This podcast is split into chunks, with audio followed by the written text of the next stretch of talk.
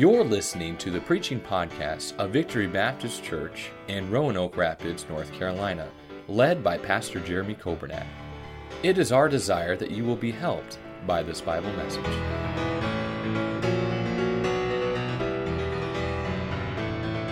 Luke chapter number 1 and verse number 13. The Bible says, But the angel said unto him, Fear not, Zacharias, for thy prayer is heard, and thy wife Elizabeth shall bear thee a son, and thou shalt call his name John. And thou shalt have joy and gladness, and many shall rejoice at his birth. For he shall be great in the sight of the Lord, and shall drink neither wine nor strong drink, and he shall be filled with the Holy Ghost, even from his mother's womb.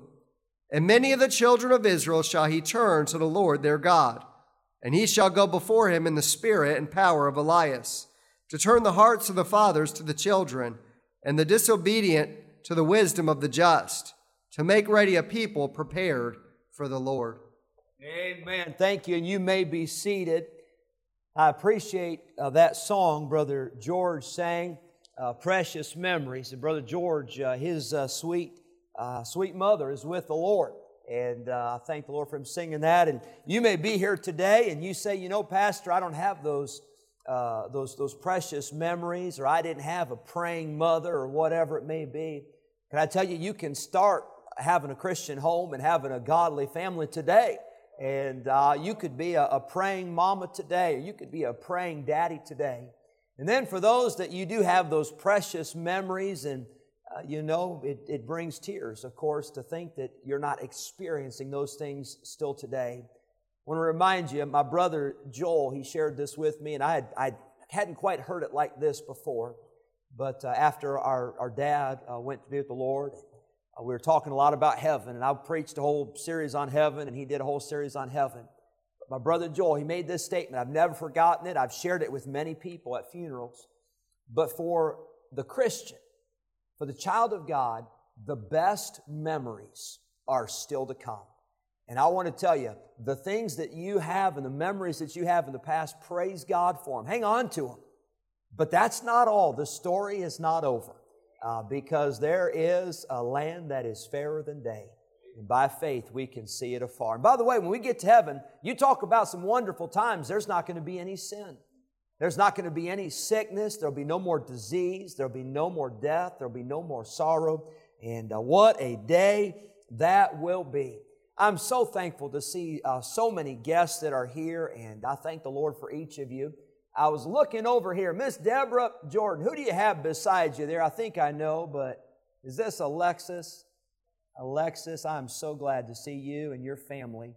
And uh, I hope you'll pray uh, for this dear lady. She's on our prayer list. Uh, we've talked on the phone, never really uh, met. I thought that's I thought that's who was over there. But uh, this is the dear mother whose seven month old baby we've been praying for, and I hope you will. She's been in the hospital, her little baby. And I hope you continue to pray for her. Let's pray right now. We'll get right into the message. Lord, we love you. I pray be a wonderful Mother's Day.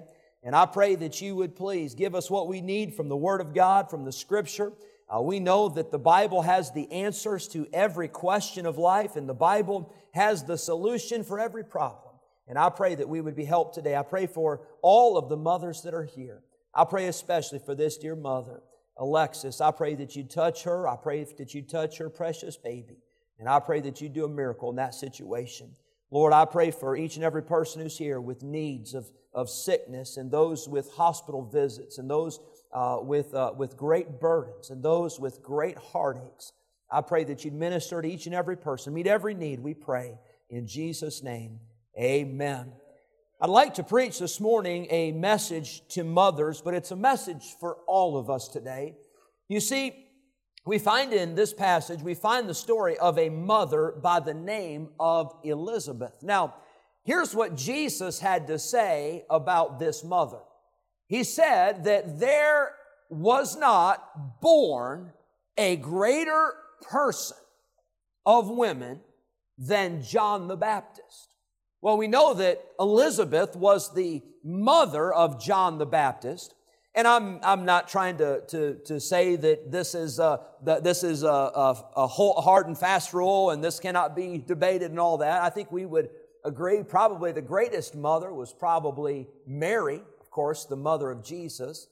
And I hope all of us here today would feel like that the greatest mother would be our mother. You know, that'd be a good thing to do. And we could probably argue a long time, well, my mother is the best because of this, and my mother this, and all that. But I want to show you what the Bible has to say about perhaps the world's greatest mother. Elizabeth, the mother of John the Baptist, that Jesus said there is not greater born of women than John the Baptist. The Bible says in Luke chapter 1, that there was a woman by the name of Elizabeth, and her husband's name was Zacharias. Now, Zacharias was the priest. Notice with me in verse number five, a certain priest named Zacharias of the course of Abia, and his wife was of the daughters of Aaron. Well, who was Aaron? Aaron was the first priest. So here we have a priest who is married to his wife, Elizabeth, and her line or her lineage went all the way back to Aaron. And we have this couple that God begins the book of Luke, the Gospel of Luke, by telling us about this couple, an amazing couple. The Bible tells us that this couple, verse number six, that they were both righteous before God, walking in all the commandments and ordinances of the Lord blameless.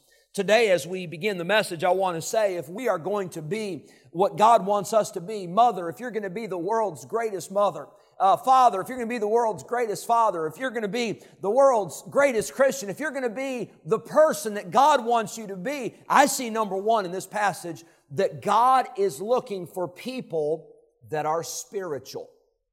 Now, this should not be shocking. This should not be revolutionary. But God desires for His people to do what is right as opposed to what is wrong. Okay? Now, the world, the world knows nothing about that. The unsaved people know nothing about what is right and wrong. You want to know why? Because they don't have a standard. They, they don't have anything concrete. They don't have anything solid. They don't have a foundation. But as God's people, we have a foundation. Our foundation, we know what is right because if God said it, you can count on it.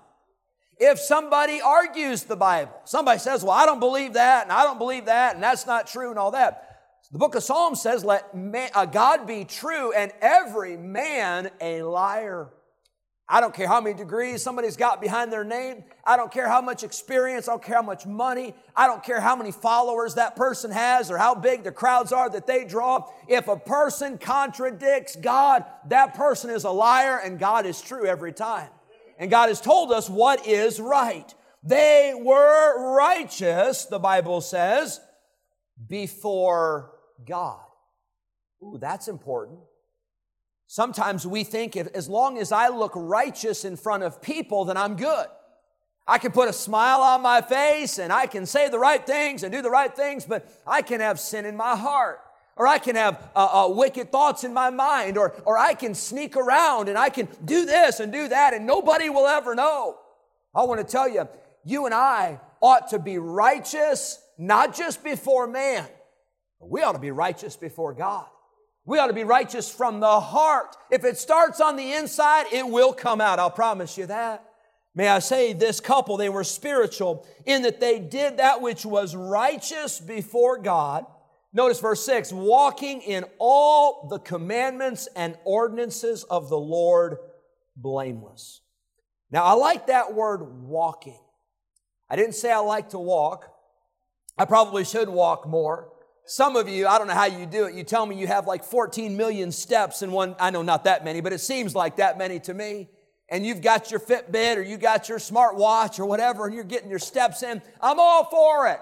Nothing wrong with it. That's not what this is talking about. This is saying that what they believed in their heart, they lived out in their lives. And this world has heard enough talk. And this world has heard enough lectures, and this world has heard enough Christians trying to tell somebody else what to do. What this world needs is to see a Christian. This world needs to see somebody that doesn't just talk it, but they walk it. They were walking in all, oh, that's a big word, all. You know what we like to do? we like to pick and choose.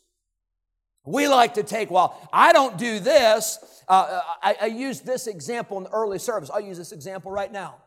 Sometimes we like to say, well, you know, I don't smoke, or I don't drink, or I don't do drugs.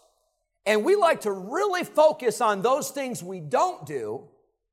But I got news for you. Did you know those three did not even make the list of the things that God hates the most? The Bible says that God hates the most. These six things doth the Lord hate, yea, seven are an abomination. A proud look. By the way, sometimes I think as Christians, we feel like because we don't do that, I'm not committing adultery. I'm not stealing. I'm not cheating. I'm not cursing. I'm not drinking. I'm not doing drugs. And by the way, I hope you're not doing those things. Not saying those things are right, they're not right. But where do we get off thinking that we're better than somebody else when we've got a heart that's full of pride? Or we've got a heart that is full of bitterness and anger? I want to tell you, if we're going to walk the Christian life, somebody's going to have to see a difference in you and a difference in me. And I'm not talking about holding your head up like you're better than anybody else. Friend, you ain't better than anybody, and I ain't better than anybody. Well, the ground is level at the foot of the cross, and God is no respecter of persons. And this couple, Zacharias and Elizabeth, they were walking in all the commandments and the ordinances of the Lord blameless. That word blameless is a very powerful word. It has the idea of being holy and pure, but also it has the idea that it's not even believed. For instance, if somebody told me, or maybe somebody told you about pastor, that pastor did something or whatever. Now, there may be some things you might believe. Like if you heard that, you know, I was I was hoarse, and I'm a little hoarse today uh, my voice, not like the animal, but I'm a little hoarse. Make sure you, we're all awake and follow me. or, or got a frog in my throat. Maybe that's better. But, and if I said, well, you know, I've been yelling at our staff all week, boy, I've been letting them have it. I would, and I use those jokes sometimes. Or I'll say, you know, yeah, I've been yelling at my wife and yelling at the kids. I hope you know I'm kidding. And if somebody ever came and said, we heard that past, I would hope you would say, he wasn't doing that. I would hope. Now, some of you are looking at me like, well, I don't know. We've been wondering about that. But here's what it means to be blameless it means that even if somebody made the accusation, somebody would first say, that doesn't sound like them. Can I tell you, if somebody came in and said so and so was out uh, living in immorality, or so and so was out and they were uh, they were stealing, or they were cheating, or they were lying, or they were cursing, or they were taking the name of God in vain, I would hope that when someone heard that, their first thing would be, "That doesn't sound like so and so," because they've got a testimony that they love God and they want to please God. And, and by the way, it could happen to any one of us. I'm not saying, but nobody's perfect. We all are sinners. But I would hope that we'd have a testimony that people would say, that doesn't sound right. That doesn't sound like it's true. They were blameless. Number one, we see that they were spiritual in their lives. I want you to notice verse number five. The Bible says, There was in the days of Herod. Ooh. You see, they were not spiritual in good days, they were spiritual in some bad days. They were spiritual in some very difficult days because there was a wicked king that was in control. And you and I, sometimes I think we say, well, it'd be a lot easier to be spiritual if it was popular. It'd be a lot easier to be spiritual if my work environment was different, or if this were different, or if this were different, or you don't know my background, or you don't know my. Hey, I don't need to know all that.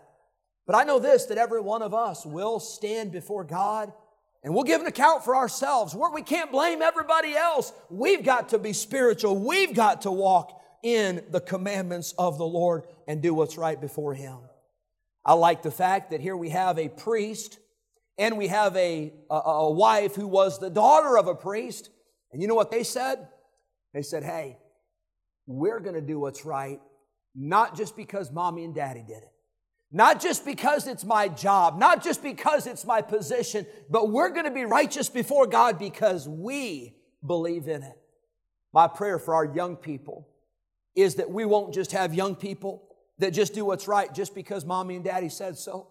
But my prayer is that we'll have young people that will grow up and say, hey, I'm doing what's right, not because of a relationship with mom and dad, but I'm doing what's right because I have a relationship with Christ. It's real in my own life. And these folks, Zachariah and Elizabeth, number one, they were spiritual. Number two, I see in verse number seven that they were struggling.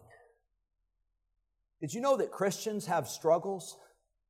Did you know that people that God is using, people that are serving God, they still have struggles? Verse 7 And they had no child because that Elizabeth was barren. And they were both now well stricken in years. That word stricken, it means advanced. That's a very diplomatic way of saying that somebody is old. So if you ever, you know, are trying to think of a word to describe somebody and you don't want to say, boy, they're old, just say they're, they're stricken. They're advanced in years. As a matter of fact, you got to see this, verse number 18. Fellas, this would be good advice for us to follow.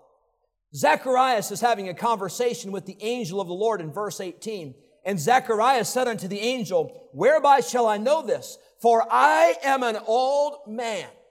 Fellas, you can say you're an old man all you want to. Nothing wrong with that. You have that right. But notice what he says about his wife. And my wife well stricken in years. That's, that's the key to a long and happy marriage right there, right? Just saying the right, the saying the, the right thing the right way. But we see that there was a struggle. You say, what was their struggle? The struggle was that they couldn't have a baby. Elizabeth was barren. As a matter of fact, in Bible times, this was often viewed as if maybe there was something wrong with them. Maybe there was some sin in their life. Can you imagine for Zacharias and Elizabeth? Here's the priest and the wife of the priest, and, and maybe people are like, "Boy, I wonder, wonder what their wonder what their problem is. I wonder what they've been doing." They were struggling. They wanted a child. They wanted a son, and then it says that they were old. That the, the time was past. They were out of time. There was no way this was going to happen. They were struggling. I'll tell you this: they were struggling, but I thank the Lord they were still serving. And you may be here today and you may be struggling. As a matter of fact, you are struggling. Every one of us in this room, we are struggling with something, no doubt about it. But that doesn't mean we stop serving God. That doesn't mean we stop living for God. As a matter of fact, I would say that when you're struggling, that's the time to serve God more. That's the time to walk with God more. That's the time to read the Bible more, the time to pray more. Stay true to God. Don't give up on God when you're struggling verse number 20.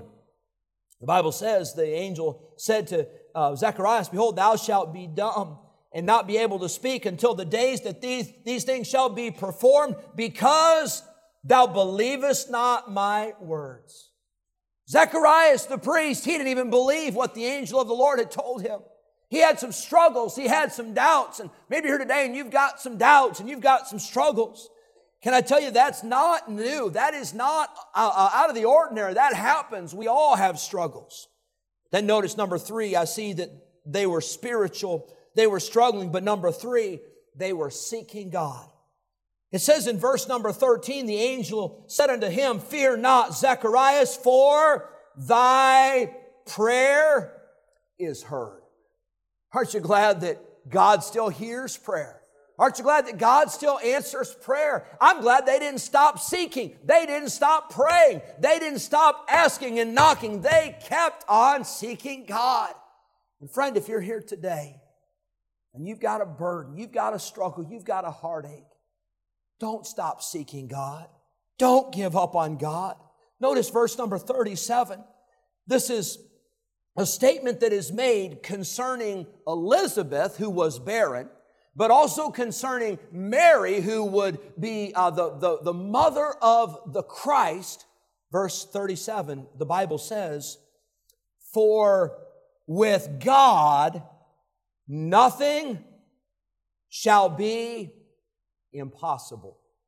Would you read that verse with me aloud? Verse 37, Luke chapter 1. Ready? For with God nothing shall be impossible. Now, you may not have a Bible in front of you, but we've said it twice. I think you can say it along. Let's all say it together. Ready? For with God nothing shall be impossible. That was not original with me. That was not original with a preacher. That was not original with a motivational speaker. That was not from a self help book that I found somewhere on some shelf. That's what God has to say. No matter what you're facing, there is nothing that is impossible with God.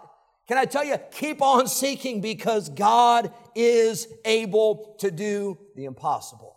I want you to notice number four quickly. The world's greatest mother, or you could say the goal of every mother, number one, to be spiritual. Number two, even though you're struggling, you keep on serving. Number three, seeking God, praying, calling out to God. Number four, I see that Elizabeth was spirit filled. Notice verse number 15. The Bible says, For he, that is John the Baptist, shall be great in the sight of the Lord, and shall drink neither wine nor strong drink, and he shall be filled with the Holy Ghost, even from his mother's womb. That's interesting.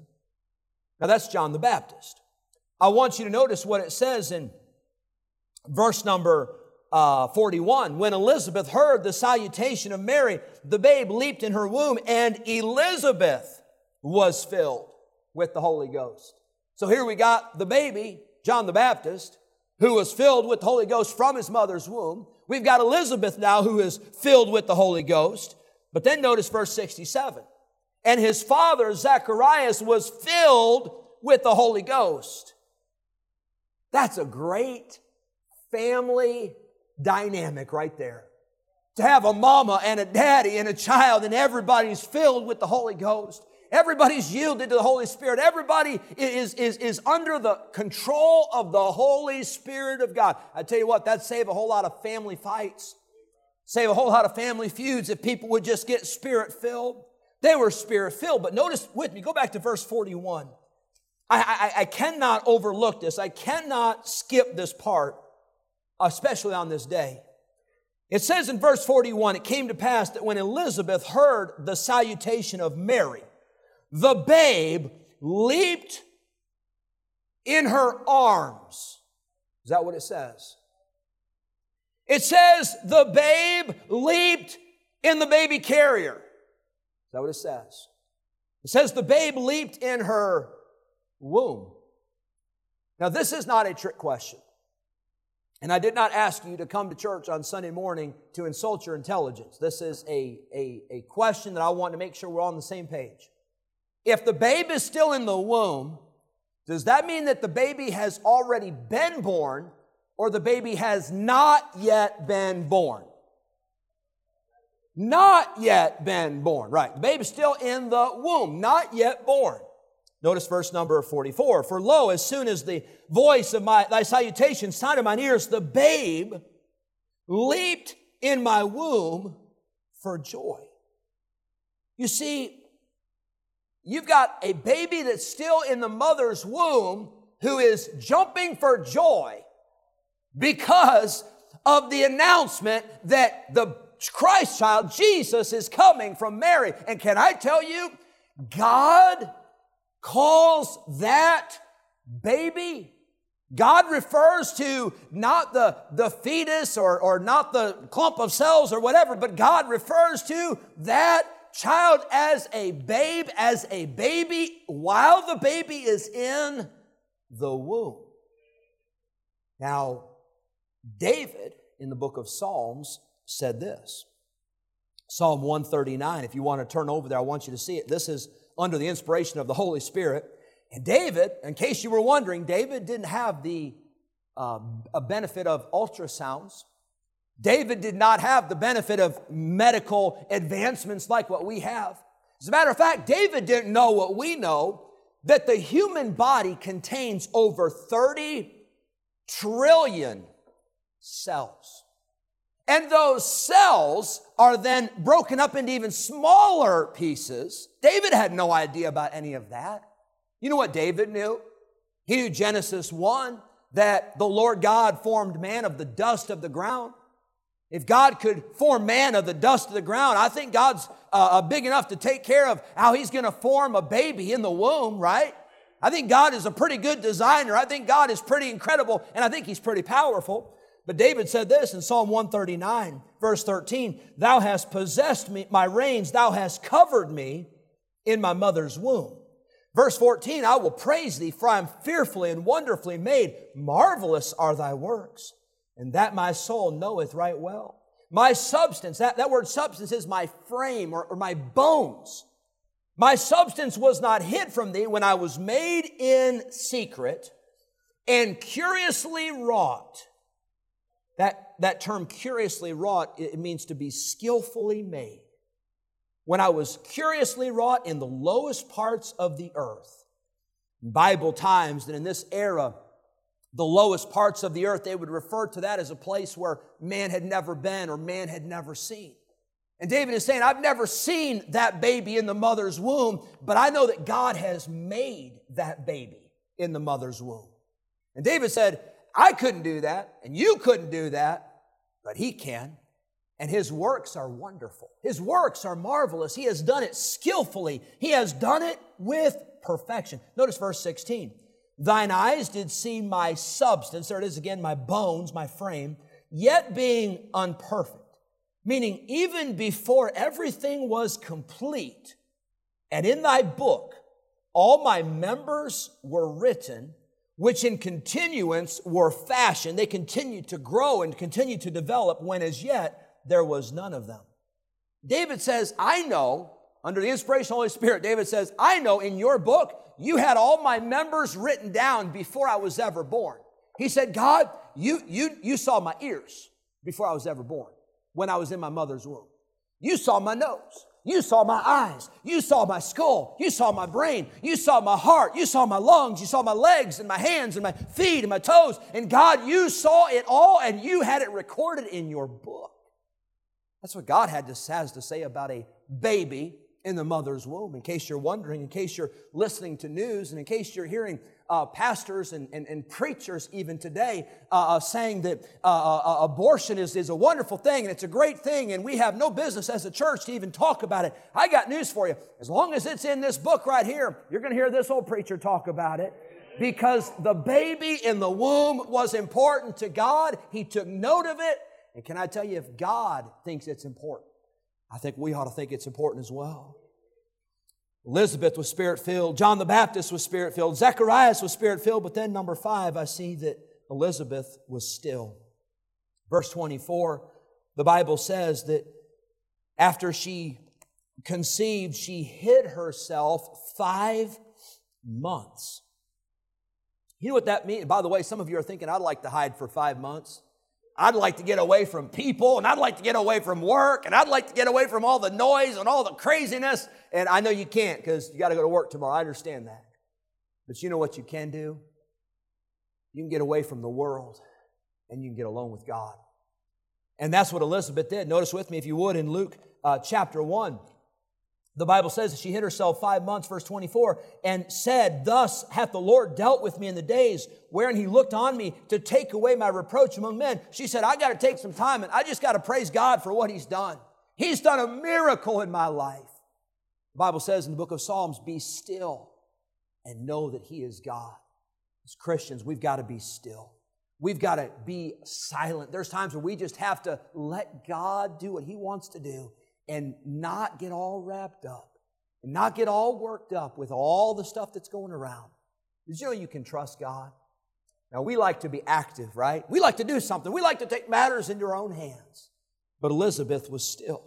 I'm thankful for the peace of God that passes all understanding. Number six, her story. It tells us in verse 36 that she was called barren. That was her story before.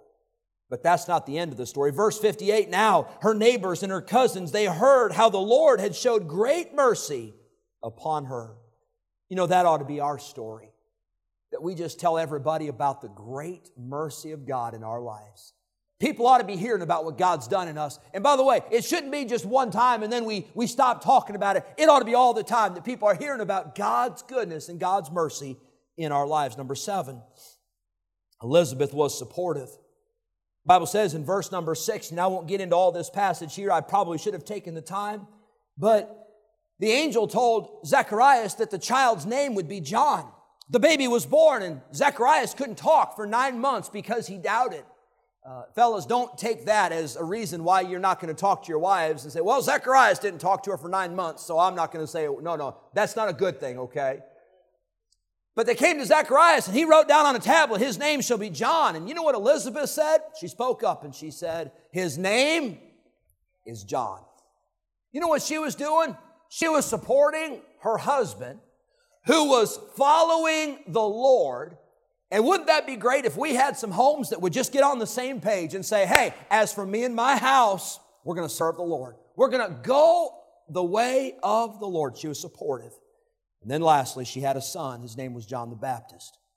What did John the Baptist do?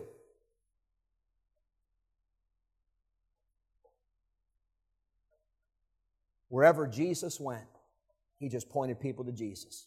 Hey, I don't have the answers, but he does. Hey, I don't know about that, but He knows. Hey, I can't give you eternal life, but Jesus can. And you know, wouldn't that be a success for all of us as parents? Wouldn't that be a success for all of us if our children would receive Christ? John the Baptist received Christ. He said, Behold, the Lamb of God, which taketh away the sin of the world. And wouldn't it be great if we would teach and train our children to point people to Jesus? I want to say this Elizabeth had a son. His name was John the Baptist.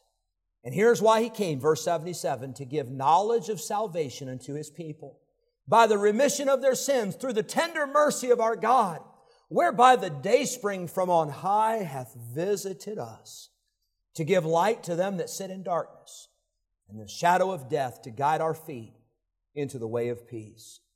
If you're here this morning and you've never been saved, I want to tell you Jesus Christ is the answer. He is the only way that you can have remission of sins. He's the only way that you can be removed from darkness into light. He's the only way that you can be passed from death unto life. Jesus Christ is the way. Maybe today you might want to get burdened for your children that don't know Christ. Maybe you want to get burdened for some family members that don't know Christ. Maybe today you want to say, I'm burdened for myself because although I do know Christ, I've not been pointing people to Jesus like I should be. How to be the world's greatest mother, how to be the world's greatest father, how, maybe the goal of every parent, we could say, would be to follow this example in Luke 1. Thank you for listening to the preaching podcast of Victory Baptist Church in Roanoke Rapids, North Carolina, led by Pastor Jeremy Coburnett. For more information about our ministry, please visit our website at vbcrr.org. May God bless you as you serve Him this week.